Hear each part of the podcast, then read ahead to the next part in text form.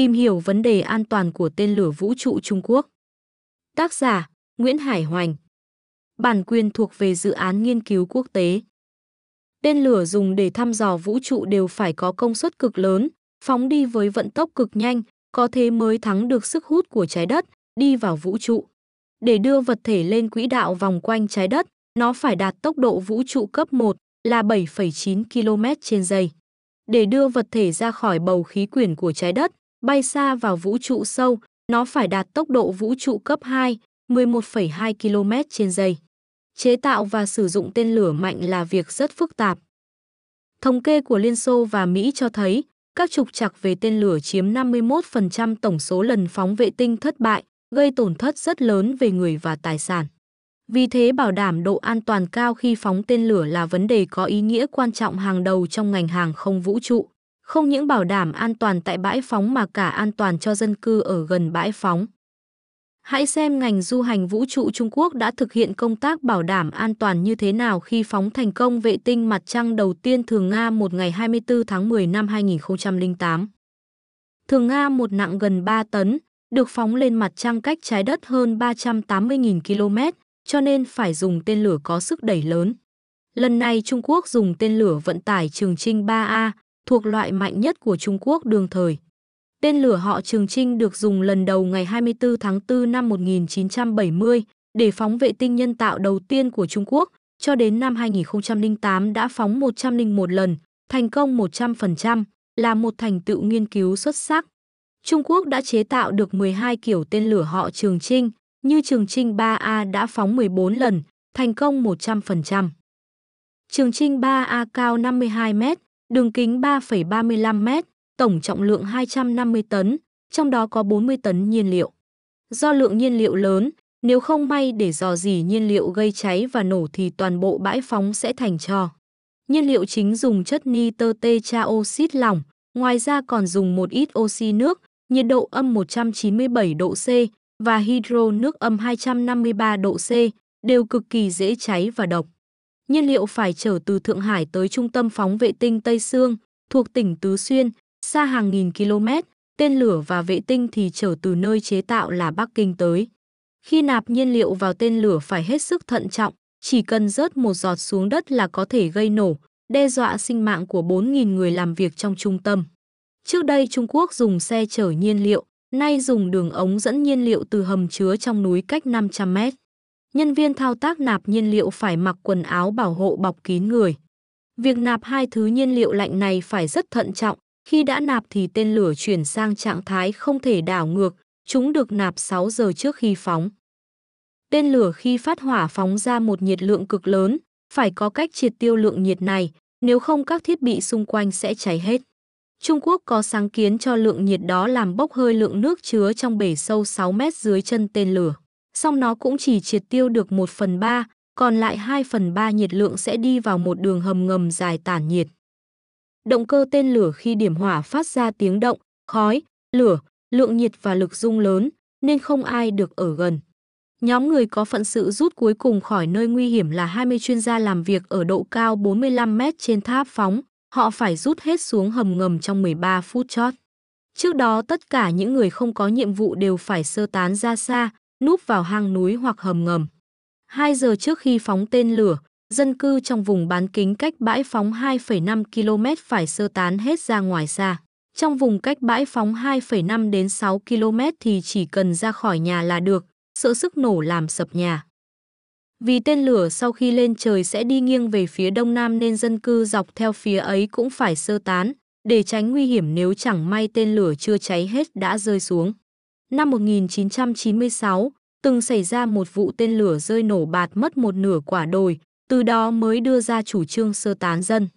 Trên thực tế, hai xác tên lửa tầng 1 và 2 của vệ tinh Thường Nga 1 đã rơi xuống cánh đồng và nhà dân, tuy báo chí Trung Quốc đưa tin là xác tên lửa thành công rơi xuống chỗ dự định. Có lẽ vì vậy mà sau đó chính phủ Trung Quốc đã quyết định xây dựng một bãi phóng tên lửa mới, quy mô cực lớn, là bãi phóng thứ tư, gọi là bãi phóng Văn Xương, WSLS, tại đảo Hải Nam sát biển và ở 19 độ vĩ, gần đường xích đạo, như vậy đỡ tốn năng lượng khi phóng, nhằm tránh thương vong cho dân chúng ở dọc đường tên lửa phóng lúc ban đầu. Bãi WSLS được sử dụng từ tháng 6 năm 2016. Tên lửa chở thường Nga một mới đầu bay thẳng góc lên trời, 148 giây sau khi phát hỏa, tầng 1 tách ra rơi xuống, giây thứ 271, tầng 2 tách và rơi, khi đó tên lửa chưa bay được xa lắm. Ba địa điểm bố trí cho du khách tham quan cảnh phóng thường Nga một ở cách tháp phóng 2,5 km và 4 km. Du khách chỉ nhìn thấy tên lửa trong 2 đến 5 giây là nó đã biến mất vào tầng mây. Thế nhưng để được vào đây, họ phải mua vé rẻ nhất là 800 nhân dân tệ, một nhân dân tệ bằng 0,15 đô la Mỹ. Nếu xem tại phòng VIP, giá vé là 5.000 nhân dân tệ. Khách được phát khăn mặt và chai nước khoáng để phòng bất chắc khi phải sơ tán vào hầm ngay cạnh. Ngoài ra họ phải mua bảo hiểm 180 nhân dân tệ. 14 giờ trước khi phóng, đoạn đường cao tốc dẫn vào bãi bị cấm tuyệt đối. Công an, bộ đội và chó nghiệp vụ lùng sục khắp mọi chỗ để bảo đảm không có ai ở gần. Phóng vệ tinh mặt trăng còn đòi hỏi nhiều điều kiện cực kỳ khắt khe, việc chuẩn bị phóng chẳng khác trước giờ một trận đánh ác liệt. Với bãi phóng Tây Sương, trong một năm chỉ có hai dịp phóng tốt nhất là tháng 4 và tháng 10. Mỗi tháng lại chỉ có 3 ngày, mỗi ngày chỉ có một cửa sổ phóng, với thời gian 35 phút, nếu vì trục trặc hoặc vì thời tiết xấu mà lỡ dịp thì phải chờ dịp sau. Theo tính toán chính xác từ trước, thời điểm phóng tốt nhất, gọi là cửa sổ zero, là 18 giờ 5 phút ngày 24 tháng 10 năm 2008. Nếu lỡ dịp thì có thể phóng vào 18 giờ hôm sau, nếu lại lỡ thì chỉ còn dịp 17 giờ 55 phút ngày 26. Nếu lại lỡ nữa thì phải chờ đến tháng 4 năm 2008.